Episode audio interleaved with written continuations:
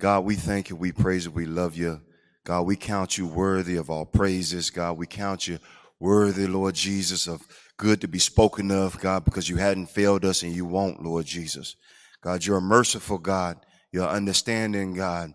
And God, you're a God that we need because you're the only true and living God that exists. God, and we acknowledge that, Lord Jesus, and we thank you. Hallelujah, God. On tonight, God, Lord, we ask that you condition our hearts to receive your word on tonight. And God, I pray that you condition me, Lord Jesus, that I may move self out the way and that you may get complete glory from this word, Lord Jesus. And I pray that you give me the words to say, the examples to give, and the scriptures to go to. God, on tonight, God, we pray for the protection of our leader, Apostle Coward, as he's up in the Women's Convention. God, bless the services there, God. Move all hindrances, all distractions, God. And God, we pray that you place a hedge of protection around this church as well. God, we love you. We thank you in your most precious name, Jesus, we pray. Amen. Amen. That's right. God is good. Amen. Amen. Amen. Amen. So, uh, Pastor gave me a call earlier this week. I guess he was contemplating whether he was going to be here for Wednesday night. And eventually he did give me a call and, and asked that, uh, I take care of Bible study on tonight. And he wanted us to continue along the lines that he had been teaching on, on prayer. Uh, specifically, what we'll be dealing with today is man must, man ought always pray. Amen. And the necessity of prayer. And so we're going to touch on, on that as a whole. Uh, so I want to speak generally on that first half of the topic. Man must always pray or ought to pray at all times. Amen. When I first you know, came across that particular scripture, you know, my flesh was involved because the first thing I did was discount what the scripture said in order for me to be complacent in the state that I was in. Um, so, you know, somebody tell me that I must pray at all times, or I should always be in a position to pray. First thing I say, well, what about work? What about life? What about everything else that goes on that I have to consider on a day-to-day basis? How am I to pray at all times and devote every inch of my life to just prayer? And we got these other aspects of the scripture that we have to contend with as well. And so that's always been a question of mine, but I never posed that question because you, you know, who gonna ask that question? you know, um, and hopefully by the end tonight, we'll have a general understanding of that scripture. Men must always pray. Amen. The first thing we have to understand is the concept of prayer. Um, dealing with the concept of prayer, that was my biggest issue when I walked into trying to maintain my prayer life. Uh, is understanding what the purpose of prayer was. Uh, when we first learn of God and we walk into salvation, we look at prayer as simply just a request to be made to God, and not understanding the full scope of what prayer really is and the benefits of prayer. Uh, and even that, sometimes we focus on just the benefits of prayer alone and not understanding the necessities of prayer. Um, prayer isn't just something that you give to God, but prayer is something that you need to live. Um, and that's the necessity of prayer. It's a functionality of life, uh, because without it, we're going to crack. Amen. Uh, and so once we start changing the concept of prayer, we'll start participating in prayer. Uh, and most of us who aren't consistent in prayer, we probably have the wrong concept of what prayer is. What our concept of prayer is, is a devotional matter. Uh, we look at prayer as a designated set time, a devotional set, or act towards God, where we say, okay, at this particular time, I need to show forth my faith to God and let me get on my knees and pray. And so when we look at prayer as a task, that's when we become inconsistent. Because then that's when everything else gets in the way of prayer, right? Works get in, in, in the way of that task. Uh, you know, a child crying may get in the way of that task.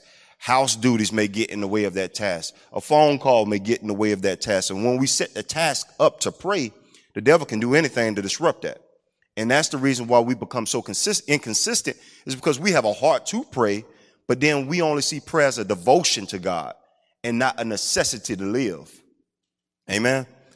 And so when we start changing the way that we look at prayer, then again, we'll start participating in prayer more regularly. Amen. Um, and so first thing we have to realize, and I took some notes here as the God was as God was giving me some things. Let's go to Luke eighteen and one. And it says, "And he spake a parable unto them to this end, that men ought always to pray and not to faint." Amen. So that's the context of what we're dealing with on today. But when we're dealing with how we conceptualize prayer, the biggest thing we have to understand is we should not get in a mental state where we have to feel like we have to quantify, quantify prayer in order to prove our salvation or prove our relationship to God. What I mean by that is, okay, if I pray three times a day, that proves that I'm saved. That's not true. Or if I pray, if I get up six o'clock in the morning, that's justifying my relationship with God. Or if I get up at midnight, or I set that time, or that set the task to pray at this particular time, and I do that, even if you're doing it consistently, when you start to quantify your prayer life and start to put, make it a more tangible thing or something that you can achieve, then you looking at prayer wrong. Your prayer life isn't to prove anything to nobody. You don't pray to prove. Your prayer is a relationship, not a proof of a relationship. You know, so I can't take the very thing that is the relationship and show everybody, the rest of the world, say, look, this is what I do to prove that I have a relationship. If I have a relationship with a person, I ain't got to keep walking around with a sign over my head. It is what it is, right? I don't have to be reminded every day that I'm, I'm married. You can just look on my call log on my phone and prove and show that I'm a married man, because I consistently speak to, talk to this one individual every single day. It's a part of the relationship. It's the communication. And so because now I involve my, my, my, my wife and I, we're not involved in a mutual lifestyle together. Now it feels as if, now before I was a single man and I didn't feel the necessity to have that companionship. But now that we call into this marriage, amen, now I feel, now she done went up to this women's convention, and I'm over here feeling lost. You know, I ain't getting to talk to her as much, and then when I do call her, she rushing me off the phone because she want to go to her next class. You know, then I try to bring the kids into it. Well, how the kids doing? All right. It becomes a necessity, that that that companionship, that that communication. It, it what that, what I didn't need before, I now need that. Because uh, because it's just a part of my life now. Now, if I say, okay, I'm going to call my wife three times every day to prove that I love her, that means I don't love her, right? Because who am I trying to convince by setting the standard of praying or talking to her three times in a day that I'm in a relationship with her? I shouldn't have to quantify how many times I make contact with her to prove my relationship. Same thing with God. I shouldn't have to set, now don't get me wrong, we should be praying at least three times a day, morning, noon, and night. We should be. But what I'm saying, that shouldn't be your achievement. That shouldn't be the purpose, or that shouldn't be the thing that you absolutely reach for. It should just come with the territory. Amen. And even then, when you understand devotion or prayer, you understand, okay, you, in the morning times, you need to pray to have some things to assign out to your daily, your, your daily activities. Amen. That's when you need to have angels call and have God call, uh, involved to assist you with the day that you have ahead. And then we all know noonday is a time of warfare. And so that's when the atmosphere changes. So at noon, we pray so we can condition ourselves for that warfare. Amen. And at nighttime, at midnight, we know that's when a lot of demonic activity uh, rises up. So we need to pray for the protection through the night watch. And so there is a need or a purpose for those three times of prayer, you know, but understand the necessity of it and not just the task of it. That's what I'm getting at. Amen. But we're not going to stay there on just the three prayers. Uh, we read Luke eighteen and ten. Uh, excuse me, eighteen and one. Let's go. Let's go down to eighteen and ten. Understanding the necessity of prayer, men praying at all times. Two men went up into the temple to pray. The one a Pharisee and the other a publican. The Pharisee stood and prayed thus with him, with him, uh, thus with himself, God, I thank thee that I am not as other men are, extortioners, unjust, adulterers, or even as this publican. I fast twice in the week. I give tithe of all that I possess. And so let's just stop there. We, we, we see the Pharisees' prayer, and it's a prayer to try to prove something, right? Y'all, y'all get where I'm going? It's almost as if he's trying to convince himself that he belongs with God. And when you now read the publican's prayer, let's read his prayer, and let's look at his state of mind. His prayer in thirteenth verse, and the publican standing afar off would not lift up so much as his eyes unto heaven, but uh, smote upon his breast, saying, God, be merciful to me, a sinner. And it says, I tell you that this man went down to his house justified rather than the other. Why is it that now this publican, his prayer was more justified than the Pharisee? Because the publican prayed with sincerity of heart. He prayed with a necessity. He, uh, he needed something from God. Whereas the Pharisee, he was trying to prove something to God. Let me show you this. We, we, we and I'm, I'm, I'm touching on this because last week when Pastor was teaching on prayer, he was dealing with humbleness, right? He said the two ways that we can, be, uh, most people get lifted up in church is what? Doing, uh, uh, uh, casting out demons and what? Praying. And when we get in the atmosphere of prayer and we learn and we start praying in front of others, we have to be mindful of our intent. We have to be mindful of our intent. You know, um, if you ain't saying the same thing you ain't say, that you saying at home, you don't need to be saying it here. And if you ain't sweating from the brow at home, you don't need to be sweating from the brow here. And because now you're getting to a place where you're trying to prove through prayer that you have a true relationship rather than praying for the service that we should be praying for. So it all goes back to the intent. And so when you understand the concept of prayer, I'm praying for a reason. I'm not praying to prove. Now, the one thing we should be proving is in Second Timothy. It's something that is to be proved, but it ain't prayer. Second Timothy two fifteen, it says, study to show thyself approved unto God, a workman that needed not be ashamed, rightly dividing the word of what? Truth. So the one thing that we should be trying to prove is our knowledge of the scripture. Now, you prove that to God that you got something in you. But the relationship, that's between you and him. And so we have to we have to get from that place where we just stop where we stop trying to prove our salvation through prayer. Uh, you know, we all do it sometimes, you know, when we out here praying, and sometimes we're going to a prayer, we get into a deep place of prayer, and then we go into a deep place of sleep, all right? And as soon as you hear somebody walk across your head, you jump up and say something. Why? We all do it. I, I do it. Why? Let's, let's start digging deep at our, at our intent. Why do we jump up and say hallelujah when somebody walk across our head, or we hear somebody else get happy and start screaming in tongues, then we pop up and start praying in tongues? Why is that? And, I, and, and I'm not saying every time we do that, that we are in the wrong state of mind and we're doing it with the wrong intent, but I'm just showing you human behavior. It's human behavior. Because you know that consciously you should be down here praying, and now you got to prove to everybody that you weren't asleep when you were asleep. Just tell everybody you were asleep. Just go to sleep. Peter did. Did we get an example of people, Peter jumping up when Jesus came? He had, Jesus had to wake him up, right? If you go out to sleep, go to sleep. And I'm saying that so, so we don't pick up that habit and we don't pick up that mind to prove that, hey, I am righteous. Hey, I am praying. If you sleep, you fell asleep. That's it.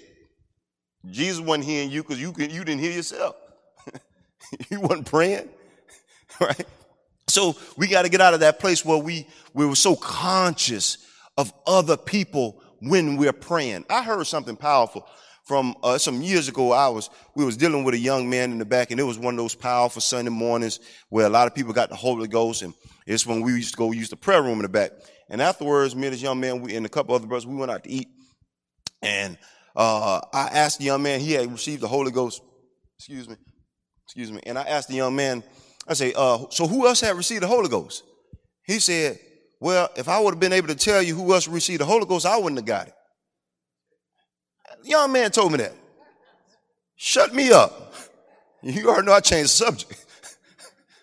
But but it, it was profound. If he had been worried about everything else around him, he would have never fulfilled the purpose, that the reason why he was in there, which was to receive the Holy Ghost. And so it is with prayer. When we are so consumed with the environment ar- around us, we ain't consumed in prayer, because we're conscious of everything that's around us. We're conscious of somebody else praying louder than us. We're conscious of somebody saying something more profound in us. We're conscious of someone getting a breakthrough. None of that should matter if we all are, have the same objective. Amen? And prayer is multifaceted. So it's not just one element of prayer. It's not, it's a large scope of what prayer is. So you may go from prayer to meditation and then call that sleep, but do it. Don't mean that all of us have to be happy at the same time. Be sincere in what you're doing in prayer. Amen. So that way we don't pick up the wrong spirit when we pray. And then God can't receive us because we're praying with a spirit of pride versus coming in humbly submitted unto him with prayer. Amen. And so understand, again, the concept of prayer and not the proof of prayer. Amen. Now, let's go to um, Matthew six and five, doubling back from Second Timothy two and five, fifteen, understanding that we only supposed to study to show ourselves improvement to God, workmen that need not be ashamed, right dividing the word of truth. We understand that that's for the scripture's sake, right? But then when it comes to prayer, Matthew six and five, it says, and when thou prayest, thou shalt not be as the hypocrites are, for they love to pray standing in the synagogues and in the corners of the streets, that they may be seen of men. Verily I say unto you, they have their reward. So it's the complete opposite. It's because, look at it, when, when, when you going up before a congregation and you going to preach and you going to teach, you need to study to show yourself improvement to God, because you need to know what the world you're saying before you get up there. You need to prove that you are qualified in order to give God's word. But then prayer is more intimate, where you don't have to qualify yourself for prayer. That's giving it to all men. You must be doing it at all times. We're going to get to that. And so you don't have to prove. So the prayer is complete opposite. That's an intimate setting. So he said, you know what? Don't go out on the corner of the street and don't go out before man. What you do is go in the secret place and learn how to do that there. And then when you're called to pray in front of everybody, then it's genuine. That's what you do on a regular basis. It's no different. All right. And so that, you know, that's no different. You know, I don't, I ain't used to cooking at home. Then I turn around and try to cook for the whole church. That, that, that, that, that. Y'all going to taste the difference. And so we got to understand what we offering to God. So if you ain't praying at home and you try to cook a, a meal for the con, God tastes the difference. He know that ain't, that, that's something, that something ain't seasoned right. It ain't now. Amen. And so now let's go to prayer as a necessity. And I was speaking of earlier, prayer is not a task, it's a, it's a relationship. And, and, and so going back to uh, Luke eighteen and one, bringing us back to the point that we must always pray and not faint. What we have to realize is to get to the level of prayer where we're praying without fainting, without ceasing, and praying always. We condition ourselves to think prayer is always something that's outwardly expressed, where others can observe and tell what we're doing. But I'm going to use an example in the scripture where a person prayed with their lips, could be seen that they're praying, but their prayer was so low that they couldn't be heard. So it was truly between that person and God. So they weren't entertained or were trying, weren't trying to entertain the people around them. They just wanted to get to God. And the biggest thing when we're dealing with praying without ceasing and men always praying is the fact that we have to understand that we speak to ourselves th- throughout the day, all day, all, all the time. All day long, I'm having thoughts within myself of what I should do, what I ought to do, what I shouldn't do, right? Uh, what to eat, which route to take, all these thoughts. And I'm having this conversation within myself all day long, nonstop communication within myself all day long. And then when you get comfortable with yourself and you can turn the radio off sometimes and just talk to yourself, then sometimes my thoughts, I verbalize them and ain't nobody in the car but me and me. And I'm trying to sort some things out of my head. And we just, we just talking. I ain't crazy. I don't answer. So, you know, so we, we uh, truly look, we talk to ourselves all day long. So now think about it. If men always pray, if you talking to yourself all day long without ceasing until you go to sleep, and then even then you start dreaming, that's still communicating. You talking to yourself all day long. Then when you take that concept and understand there's something, there's a self-existence that I've now acknowledged, that I have an outward appearance, but there is an existence of myself that's invisible that I communicate with. So the visible me is communicating with an invisible part of me all day long. And so the concept of speaking to something all day is not impossible because we do it. But when we take and we conceptualize prayer as something that we do on a devotional time set, then you see where the mix-up happens. So we now think prayer is, okay, getting on my knees. But then what happens when prayer is simply talking to the Holy Ghost that's in you? What happens where instead of just going out and doing something internally, Lord, help me. Which way should I go? Lord, should I do this first? Lord, should I deal with this sister here? Or should I call her about that? Uh, Lord, Uh, how about this? Should, should I, should I, should I take that trip or should I stay home? You're no longer talking to yourself, but you're talking to yourself, understanding that there's an existence of the Holy Ghost within you. So the same capacity that you have to speak to yourself, you now understand that you have the capacity to speak within yourself to something else. Amen. And so now we understand, okay, you're supposed to seek God and we're supposed to put him first and you're supposed to consider him in all your ways, right? How do you do all that? When you understand that he in you, that he gave you the Holy Ghost, he gave you a spirit that dwells within, and now you don't have to just be worried about your thoughts. You don't have to be worried about other individual thoughts. You don't have to just consider the devil's thought, but now you have to consider the Holy Ghost within you. So you can be communicating with four different things within yourself. You can be communicating with the Holy Ghost. You could be communicating with your true self. You could be communicating with a thought or somebody introduced to you. You could be entertaining the devil. All those things are internalized. And that's why that's so important that we watch what we hear, especially as young children.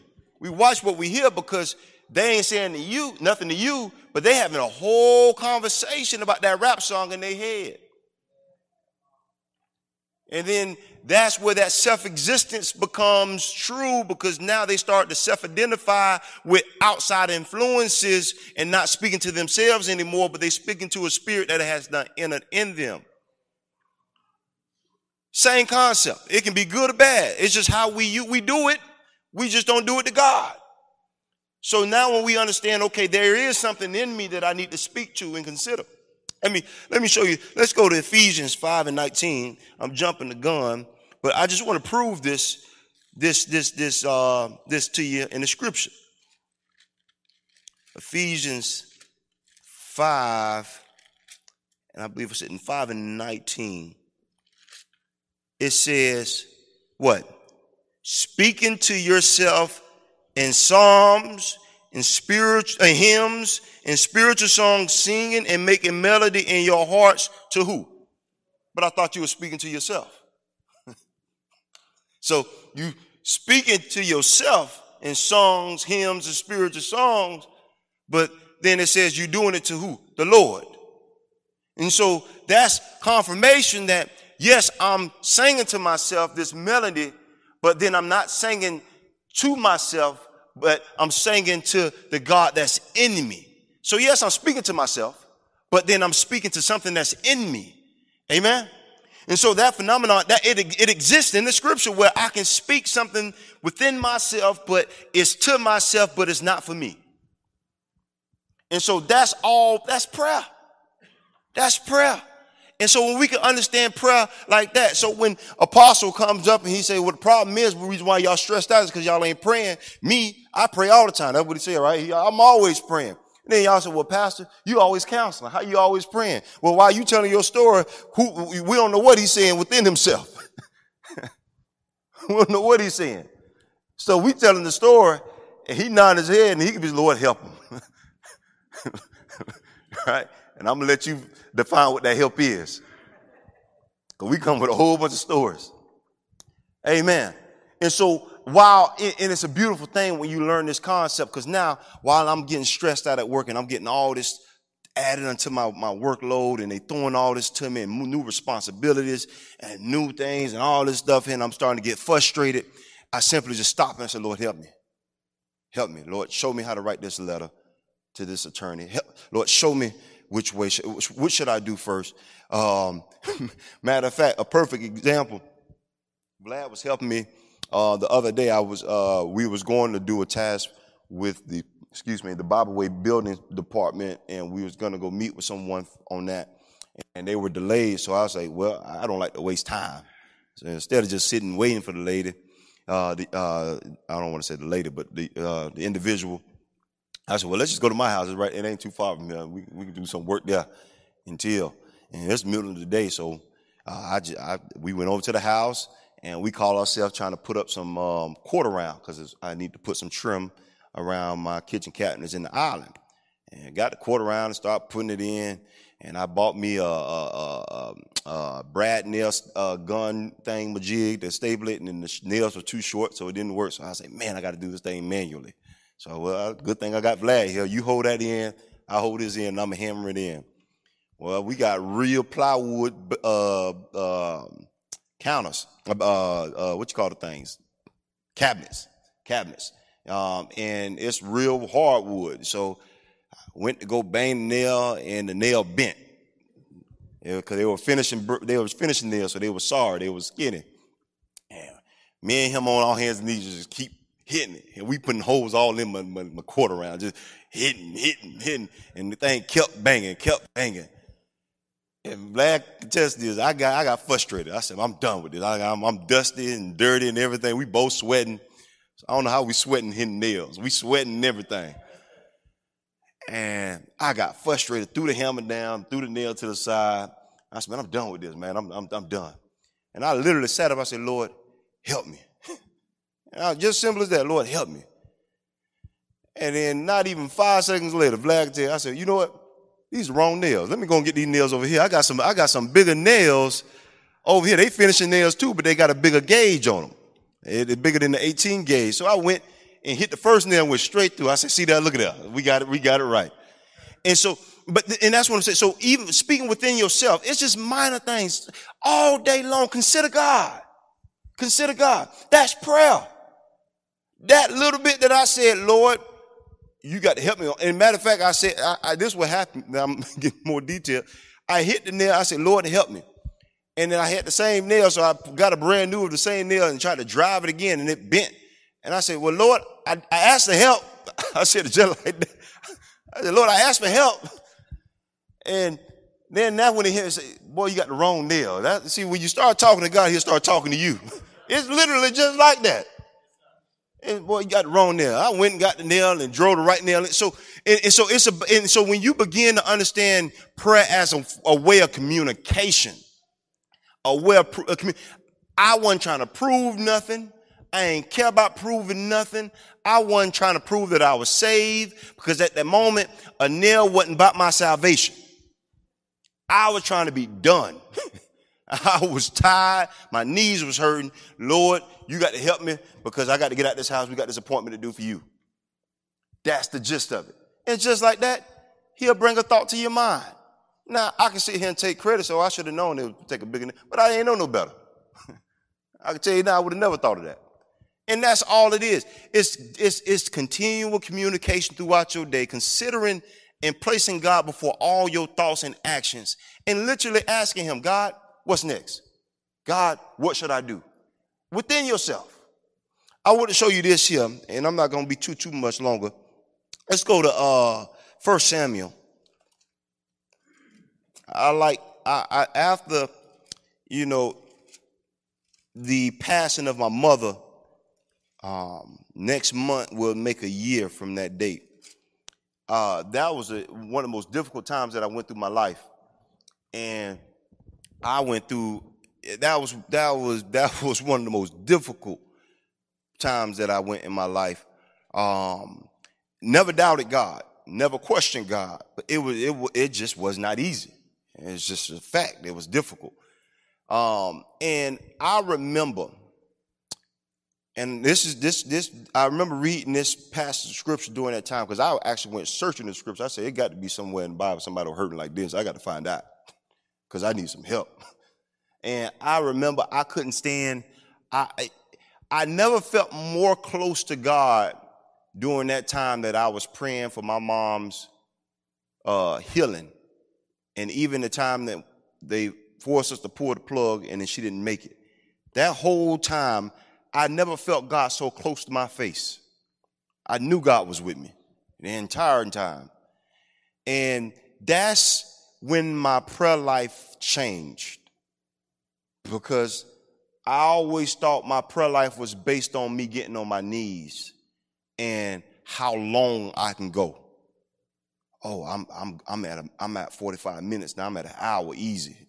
You know, I can just talk to God on the phone. I can just cry out and I feel something every time. That's how I was basing my prayer life, and that's what. And so, if you ask me if I if how healthy my prayer life was, I was basing it on that, how long I can go, and that was unhealthy. That was test, and that was proof that I was saved and not me praying to God. And during this time, I remember I would try to come to church, and it was so difficult because I, God had to, that situation broke me from a lot of pride. I had a lot of spiritual pride because I don't like pity. I just don't, I don't like nobody to pat me on my back. I don't like, I, I deal with, I just, I don't like nobody to make, I feel bad already. I don't need your bad too. I don't, it's just compounded. I don't know. Just be regular. Uh, everybody different. Some people need that. Some people need that compassion, but I was just raised a little with enough shoulder room. It's just, we always had space. You know, we weren't all hugged up and stuff. That's, I don't know if there's a Haitian thing or what. Okay, it's a, it's, it's all, two Haitians said it's a Haitian thing, so it's a Haitian thing. But, um, but I, I never. And but I remember it was so hard for me to come to church, not because I was upset with God. I just didn't know how to face the people. Um, and, you know, the devil put all kind of thoughts in your head. You said all this, you did all this, you preached about this. I ain't had time for that. I was just, I, I just didn't, I didn't want to deal with nothing. My emotions were drained. I just didn't want, and it was very difficult. And I remember I would sit in my car and I would talk to God. Just as I'm talking to you, I said, God, this hurt. God, I know you know my pain. I know what you, but I want you to hear that my, my, my, my this right here hurt. And I would, I, just like this, I was just talking to God. I'm just talking to God. And God began to deal with me. And so much that when I started coming to church and I started making my way back into church, and I would sit off in the back and stuff, and I would leave early, and God would tear me up by leaving and stuff. And I was like, I know, God, I'm sorry. I know that was bad. I know that was bad. I used to be in the car just like that, rubbing my head and everything. God, that was horrible. I shouldn't have. I, they were trying to be nice to me, Lord. I'm sorry. Forgive me, because I, I was short with them. I know it was horrible. And I'm literally just talking to God like this. And at the same time, because my false concept of prayer, when I get home, I'm beating myself up. Say, oh, you ain't praying. You ain't praying, because I'm not getting on my face. And I'm not, now that's necessary, but to get through what I had to, I needed a father. I didn't need God at that moment. I didn't, it was nothing to be moved. I didn't need his, his, his massive creation and uh, creative ability at that time. I just needed a father. So that's how I came to him at that time, is God help me. My attitude is horrible. I don't know how. I, I told, I said, God, I, I remember telling him just like this, God, I don't know if the death of my mom going to make me a better or worse person, but I know I'm a changed person. If it's changed for the better or worse, that's for you to tell. But right now, I know it ain't going to be the same. I was just talking to God. But now I'm starting to beat myself up because I don't understand what all these years in the church, I didn't understand what prayer really was. And I'm beat. Now I'm creating a tug of war in my own mind. Didn't even have to. Not knowing that I'm talking to God. I'm talking to him in all my pain and all, but I'm talking to him as a father with true relationship and with true sincerity and, and, and, and, and, and everything else. And, and y'all better believe now when I mess up, I go to God first. I tell him before, before anybody else gets to him, I tell him, yeah, that was horrible. I'm sorry. I'm sorry. I'm sorry. That was, I'm sorry. I slapped myself in the head and everything. I was like, goodness, that was, that was bad, God. I said, and, and that, but that's, that's what it's about. Amen. And so let me give you this example. I want to get out your way. First Samuel, uh, one and, and let's start at nine. And so Hannah rose up after they had eaten in Shiloh and after they had drunk. Now Eli the priest sat upon a seat by a post of the temple of the Lord, and she was in bitterness of soul and prayed unto the Lord and wept sore. And this is what got my attention. It says she was in bitterness of soul and prayed unto God and prayed unto the Lord and wept sore. All right. So it proves that she was praying, but she was still in the same emotional condition. She was still sad, but she was still praying. So I said, okay, what kind of prayer is she doing in order to still be upset, but still have access to God? Because uh, First Samuel, I'm sorry, First Samuel one, and in, in, in, we're at verse ten now. And verse eleven says, and she vowed a vow and said, this is what she said. O Lord of hosts, if thou wilt indeed look on the affliction of my handmaid and remember me, and not forget thy handmaid, but will give unto thy handmaid a man child, then I will give him unto the Lord all the days of his life, and there shall no razor come up. The first, is she having a general conversation with God? That's it. You would think that she was going to call fire from heaven and everything. No, it was just simple. God, if you would just look on me and all my pain and everything I'm going through, I know you know what I feel, but this is, let me express it to you. That's all she did. And this is what, this is what got me.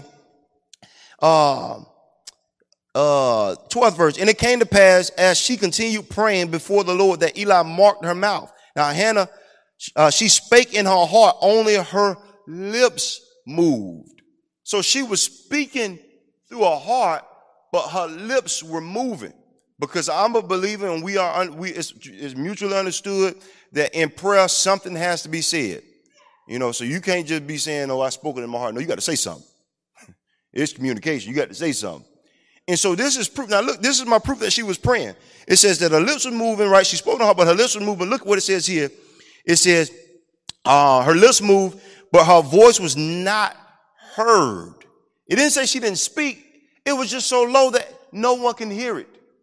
She spoke within herself, lips moving, heart aching, expressing herself to God. So it, no matter, and that proved to me, no matter what condition you in, God is available to be spoken to.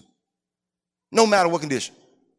Because I was under this understanding that you had to come before his presence with praise, and you do. But that's when you come before his presence. But when you just need to talk to your daddy and let him know all your pain and sorrow so he can comfort you, you come as you are. If you ain't got enough strength, you whisper it. Say something. And that's the biggest thing. It, the, what devil wants us to do, be mute and silent. But gather enough strength just to say something. Something. And eventually you'll get built back up. You'll get built back up. But that's prayer. That's it. it, it it's, it's, it's, it's, it's not some big, you know, ordeal that we like to make it to be. It's common. It's common. It's as common as you speaking to yourself. Amen. I'm going to close uh, with this. Just a few more points. The next thing we have to realize, we have to learn how to prioritize our prayer life. Let's go to Luke uh, five.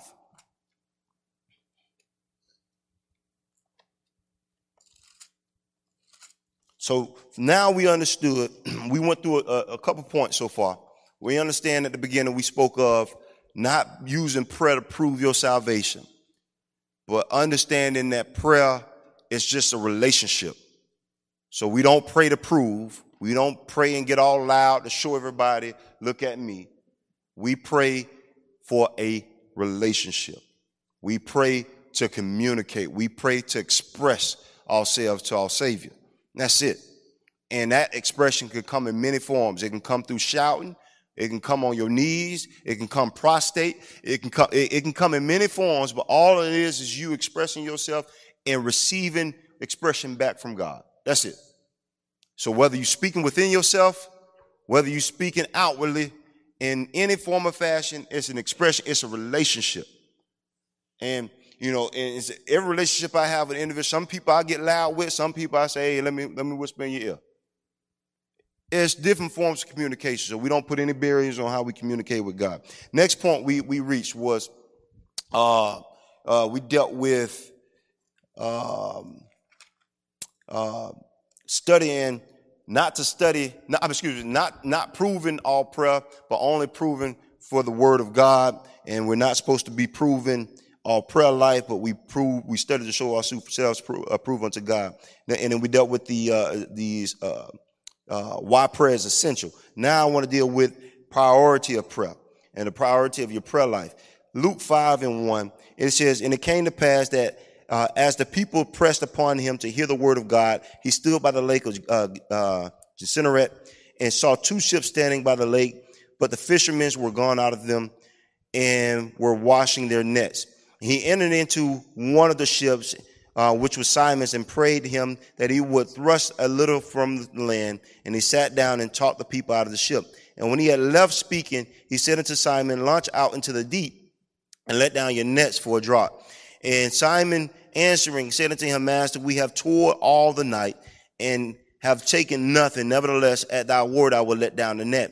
And when they had this done, they enclosed a great multitude of fish, and their net brake. And they beckoned unto their partners and were in the other ships that were, that should come and help them. And they came and filled both the boat ships that they began to sink. Uh, the part I want to deal with on this one specifically is verse uh, five. And Simon answered, said unto him, Master, we have toiled all the night. When we look at that word toil, that means to, uh, that's like an exhaustive labor. Uh, so it means to labor to the point of exhaust, almost like hard labor. It's continuous labor. And in our life, we work so hard to achieve so many things, and we will achieve those things. Uh, proof is what was that? Is that uh, Genesis eleven chapter when they built the tower, you know, and they built it into heaven. And so, if you have enough minds put together and with unity, there's not too many things that you won't be able to achieve. But you have to look at how efficient you are in achieving those things. And the things that the measure of your efficiency is how much you incorporate God in your actions. And so, yes, you can go off and get your degree. Yes, you, you can go off and start your own business. Yes, you can go off and be successful. But how much you toil in doing that is going to be determined on how much you allow God into that situation. And so, and when I'm dealing with priority, it's so many people that are really trying to come up. The church is blessed. A lot of people financially are getting to a place where they're satisfied and content. But what concerns me is how hard we're working to get there. How hard we're working to get there. Um, and, I, and I can only use my personal example because I know myself better than any other person that I can speak of. Amen. And so a lot of people, and I should, probably shouldn't say this on air, but, you know, with my job, I, I work remotely. Um, and... I have to handle over two hundred some odd claims at a time. And so that's two hundred claims at one particular time that I have to handle and, and, and try to bring those claims to a resolve through a settlement. And with that, the workload, I should be working at least minimum nine to ten hours each day to manage those files. I'm not going to tell you amount of hours that I actually have uh, worked. But they gave me my metrics for the year, and I was above average for everything. Claims settled, claims assigned, everything. It a whole nine. I was above average on everything.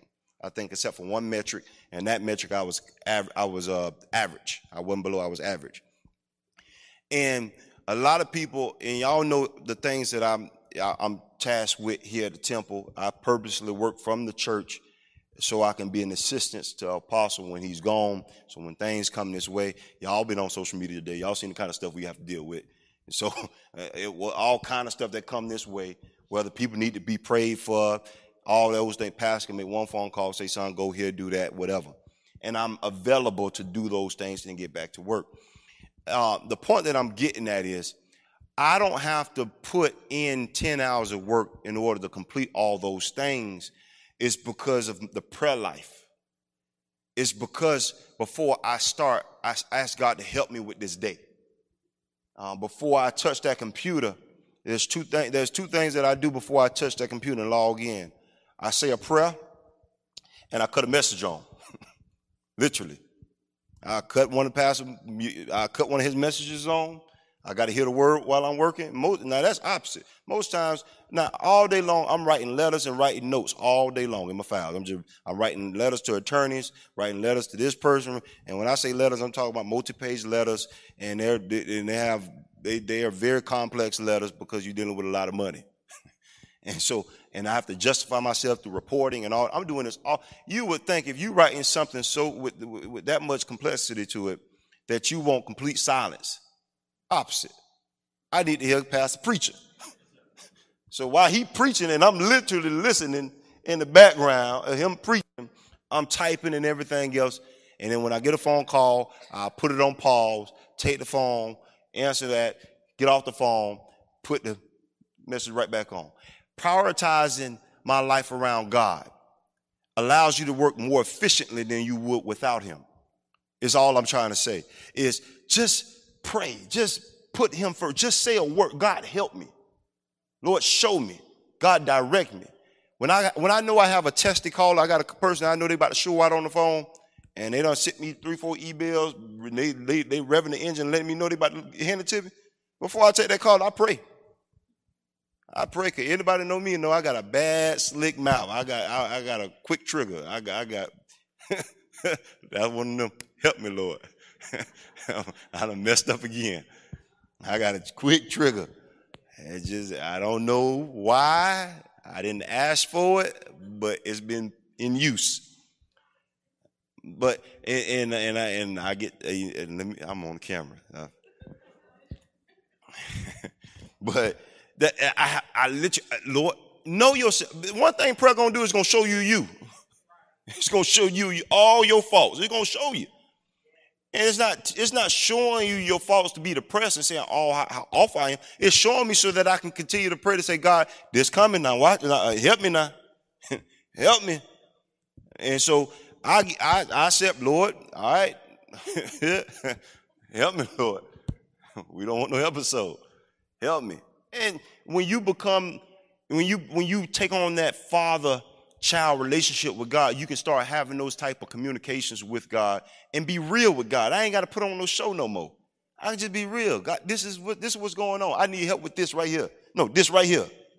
I need help with that. And God will aid you. Maybe not the way that you want, but at the end of the day, it's going to get done. Amen? Uh, let me move on. Last thing here. Uh, uh, Luke fourteen and sixteen.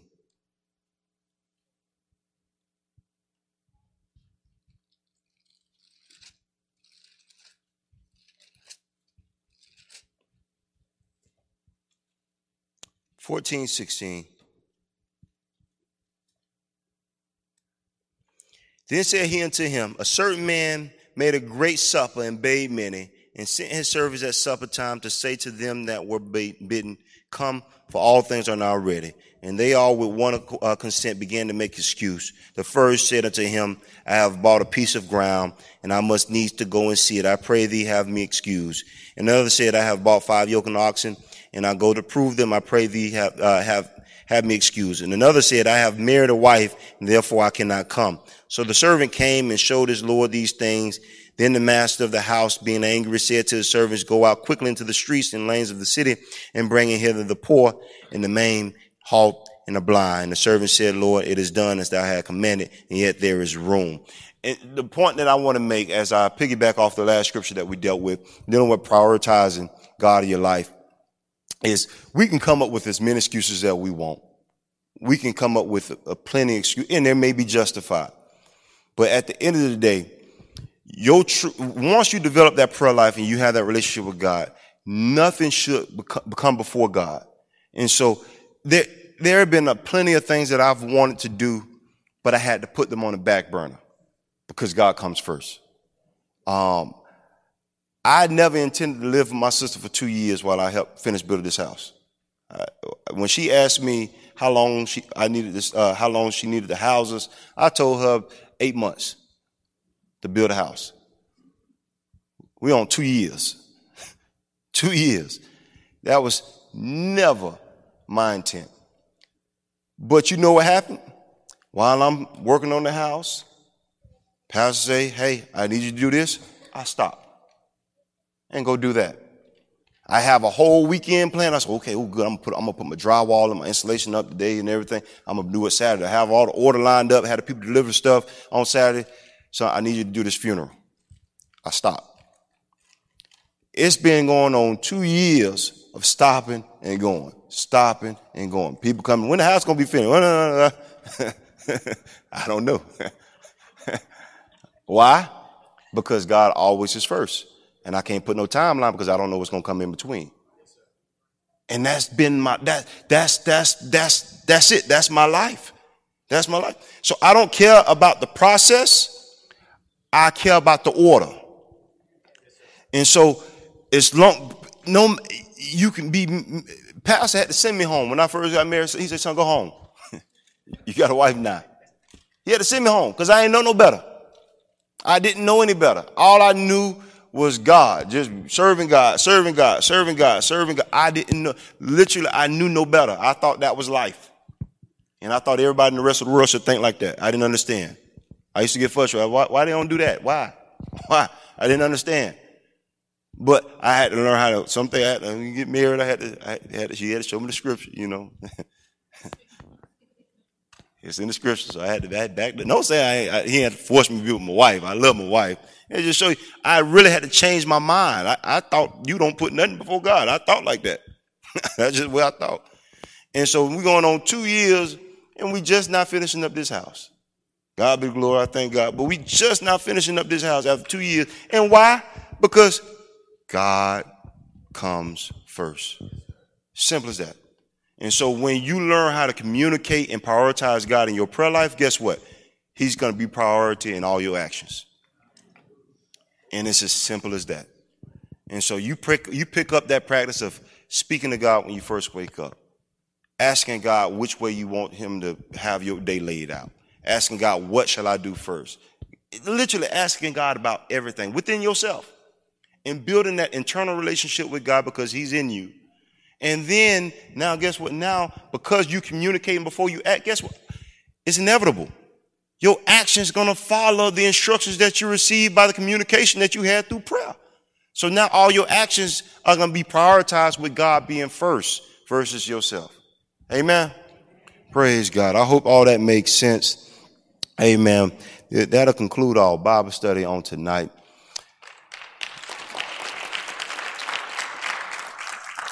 Amen. I did have a few instructions uh, from...